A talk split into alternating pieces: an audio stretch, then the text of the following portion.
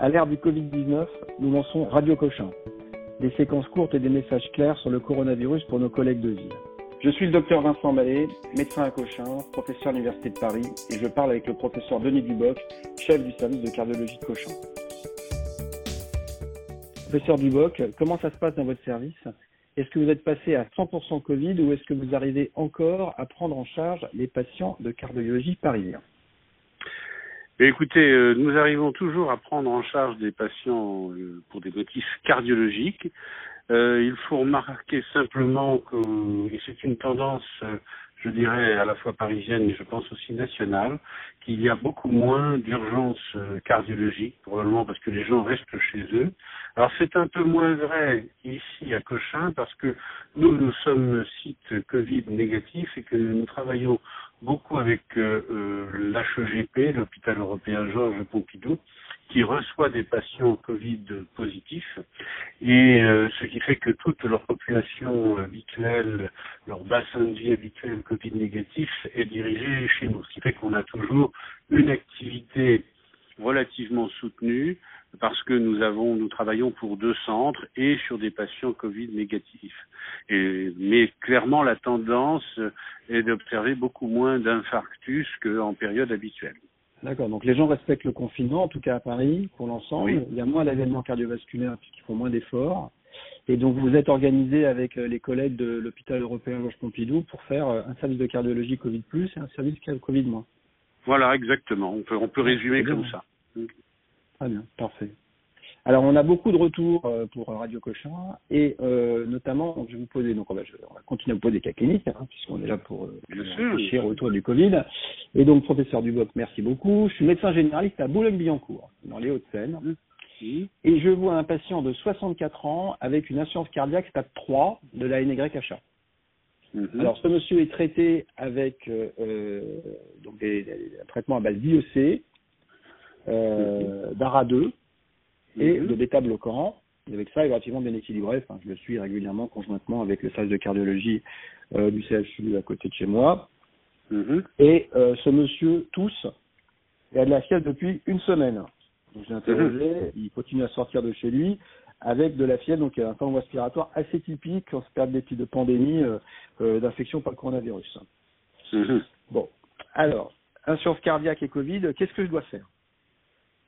Alors, ce qu'il faut faire, surtout, ne pas arrêter le traitement de fond de l'insuffisance cardiaque.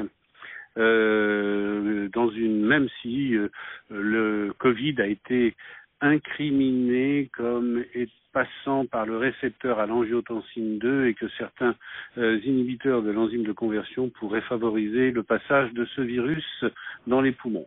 L'inverse est aussi vrai parce que le blocage par les ARA2 peut aussi diminuer le passage euh, du virus. Euh, bon.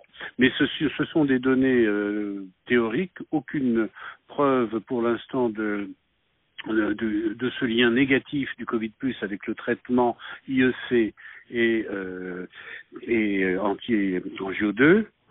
Par contre, on sait parfaitement que l'arrêt d'un traitement en insuffisance cardiaque chez un patient qui est en période de fragilité euh, par ailleurs euh, va être délétère au bout de quelques jours. Donc pour l'instant, il faut continuer ce traitement et puis prendre les mesures nécessaires au traitement de sa pneumopathie, probablement Covid plus, notamment s'il devient hypoxique, ce qui pourrait euh, aggraver son insuffisance cardiaque. D'accord. Et donc il y a une interaction, ce que je comprends, entre euh, l'infection par le coronavirus et le système rénine-angiotensine, c'est ça? Les récepteurs, enfin, je, euh, plus précisément, alors il y, a deux choses. Chez l'hypertendu, l'hypertendu est un facteur de faire une, un Covid plus sévère. Euh, et, et d'autre part, le Covid, le virus est censé pénétrer dans les poumons par l'intermédiaire du récepteur d'un récepteur à l'angiotensine 2. C'est de là d'où est née euh, et cette hypothèse que ces médicaments pourraient être euh, délétères dans le cadre d'une évolution d'un Covid euh, plus mais euh, rien de réellement prouvé et tout ce que l'on sait, c'est que d'arrêter ces traitements euh, va déstabiliser le patient sur le plan hémodynamique et va compliquer la gestion de la prise en charge de sa maladie Covid. D'accord. Et donc, si les, patients avec une insuffisance cardiaque, euh, sans parler des traitements, sont plus à risque d'une forme d'infection sévère par le coronavirus? Ah oui, de toute façon.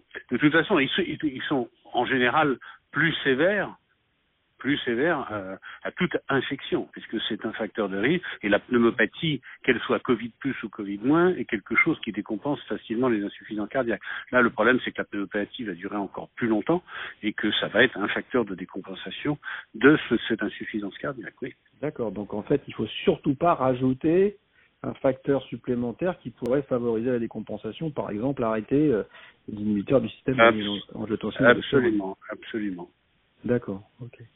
Et donc je surveille mon insuffisance cardiaque avec son poids, en introduisant éventuellement des diurétiques s'il y a besoin. Voilà, exactement. On fait qu'on gère ça comme une, une décompensation d'insuffisance cardiaque par une pneumopathie X. Donc on essaye de traiter au mieux cette pneumopathie et on gère les symptômes nouveaux qui apparaissent, et notamment l'œdème pulmonaire, par les diurétiques.